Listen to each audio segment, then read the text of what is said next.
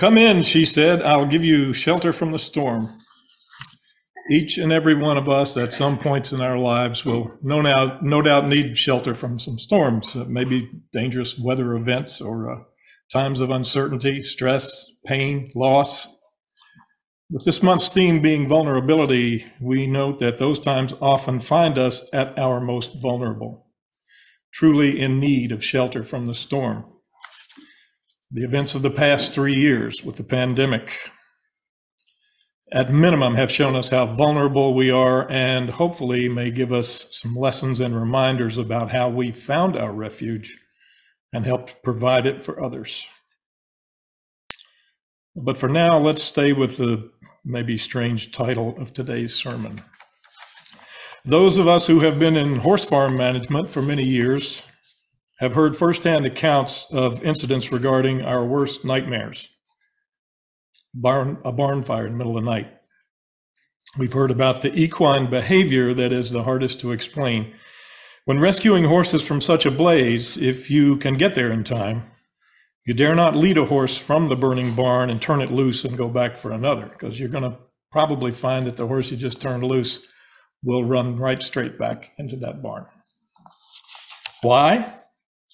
Our best guess is that in their most severe panic modes, horses will instinctively seek refuge in the location most familiar to them, where they have known safety, which is their own stall in the barn. Well, you may say that's a horse, and no human would be so misguided, even when under extreme duress. And yet, literally, we probably wouldn't run back into a burning building in that manner. But figuratively, there's a story which opens a book by Unitarian minister Robert Fulghum. Many of you are familiar with his bestseller, All I Really Need to Know I Learned in Kindergarten. He wrote a sequel to that book in which he acknowledged that the title of the previous book wasn't quite true. There's a lot more to it. but but the book opens uh, and, it tells of a it's a story that gives the book its title and it tells of a fire call at an apartment building uh, and the rescue workers followed the smoke into a room where they found a man lying on a burning bed after he was rescued taken outside and revived he was asked how the bed caught fire i don't know he said It was on fire when I lay down on it. Well, we don't know if our victim was completely truthful with that answer, but the point behind the story is that when seeking refuge while under duress, we do not always make prudent choices. Like the panicked horse, we are prone to return to familiar surroundings, even when, in the view of almost everyone else, we should know better. How many reports we hear of victims of spousal abuse who are offered sanctuary and safe quarters, but who return again and again to their abusive spouse. We're told of the proven likelihood of children of addicts or alcoholics to become addicted themselves or marry an addict or both. They should, we say with the wisdom of those looking on from the outside, know better. Familiar surroundings, even those with extreme dysfunction, are somehow comforting to us even when, by all accounts, we should know better. And then there are other times of stress and duress when life throws us an unexpected mess or loads us up with burdens, long term or short. And in those times, we have choices. Some of us read a little before bedtime to take the edge off of the day, while others take pills or a drink or two to help. Some of us take a walk in the afternoon after a rough day at work to let off a little steam, while others bring their problems directly into the house, sometimes stifling their simmering anger until it boils over and is directed toward the family at home. Still, others share their troubles with one another, receiving care and respect from each other. We have choices. And then there are those of us who seek refuge from our everyday lives, sometimes from the constant pressure of work or lack of work, school, strained relationships, debilitating physical conditions, or some combination of all of the above. Again, we have choices using mood altering substances or exercise, marital strain, breakup, or beneficial counseling, career change, or continued boredom or worse in the workplace In the thankfully rare extremes, some folks even resort to violence against themselves or others.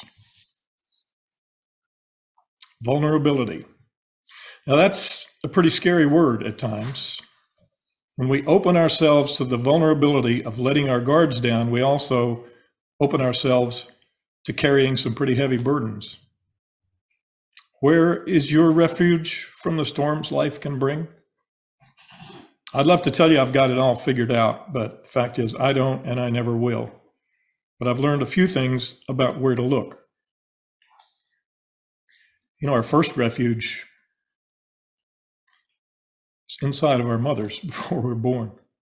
And then as we grow up, maybe we find refuge in our room. The song that we heard earlier from Brian Wilson's often resonated with me, especially when I was a teenager.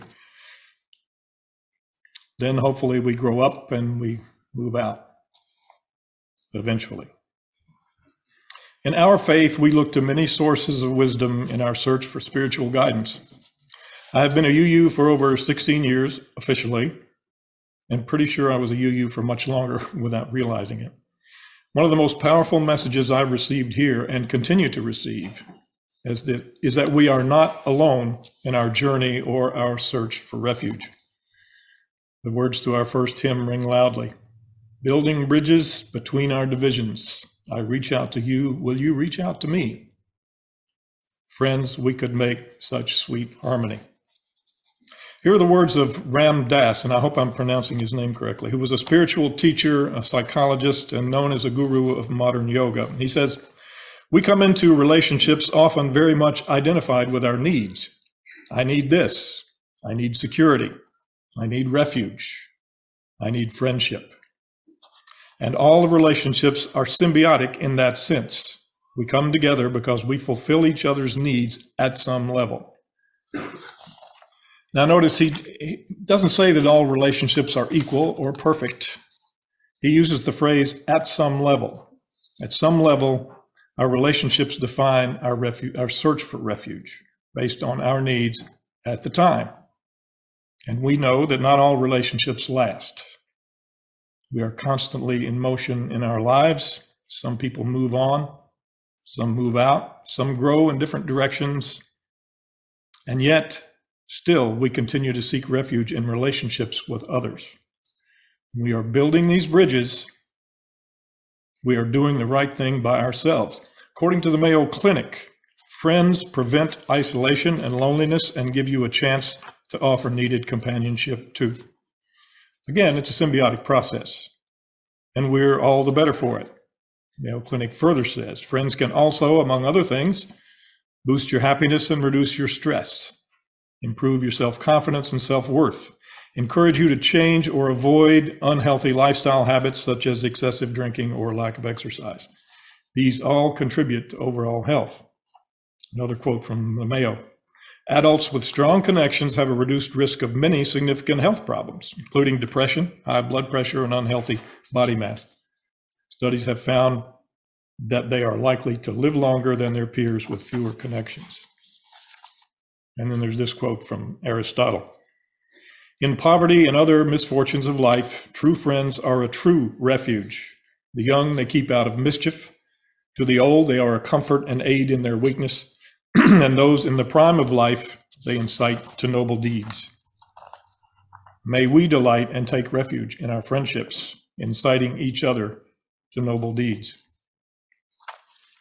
go in a different direction now, one you might suspect that I would move in. Here's another quote from uh, a respected source. It's the poet, the author, and dancer, Maya Angelou. Music was my refuge.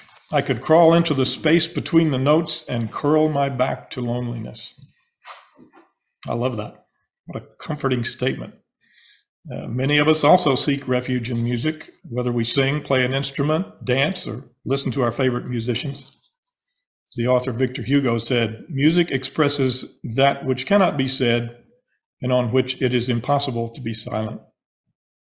And there's Plato who said, Music is a moral law. It gives soul to the universe, wings to the mind, flight to the imagination, and charm and gaiety to life and to everything. May we who find solace in music continue to feed our souls with this great gift. May we sing together whenever possible and share this wonderful gift. So keep that in mind when we're putting together this new musical. yeah. Uh, I'm going to go off script here for a second. I'm guessing a lot of you probably would feel uncomfortable if, if you were asked to sing in four part harmony. But you just did a little earlier when, when we did the round. So that's how easy it can be. That's how much fun it can be. Maybe it wasn't fun for you. I'm sorry if it wasn't, but it was fun for me because it warmed my heart and also off script a little bit. My own musical journey has included singing a cappella in, in organized barbershop groups for about the last 20 years. And, and I've done a lot of concerts and shows with, with large groups and even won a medal last year in a competition.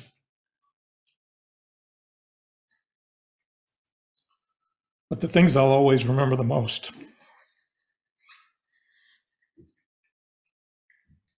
things like being asked to bring our quartet to a birthday celebration for a gentleman who had Alzheimer's so bad he couldn't commute with anybody, uh, couldn't communicate with anybody. His, own daughter, he, he, he didn't know her, he didn't know anybody. He sat in total silence most of the time, and they wheeled him out for us to sing.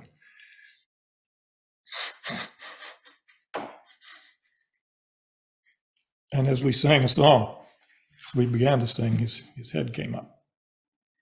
And we got to the second line, he was singing along. Those are the kind of the moments that that will stick with me the most, and I can take refuge in that. So, we have choices in our search for refuge, and we have seen that these choices may bring us peace, joy, companionship, and good health and happiness, or they may bring us addiction, strife, and frustration. We are by nature a vulnerable species, subject to the vagaries of illness, injury, climatic disturbance, warfare, human cruelty, and on and on. But we are also an adaptive sort, and we can choose safer pathways when we know better. I would suggest that we will be more successful in our search for refuge when we are more mindful of our needs and deeds and how best to seek safety. The greatest danger, greatest dangers often lie in the shortcuts. The mood altering substance, which in the short run feels good but leads to ill health and worse. The excitement we temporarily gain from risky behaviors that inevitably rob us of health, wealth, and family. Whenever you can, ask yourself before choosing a particular path Will I feel good about the whole world knowing what I'm doing? Can I feel good about telling my parents or my children? Will this look good on Facebook or the evening news?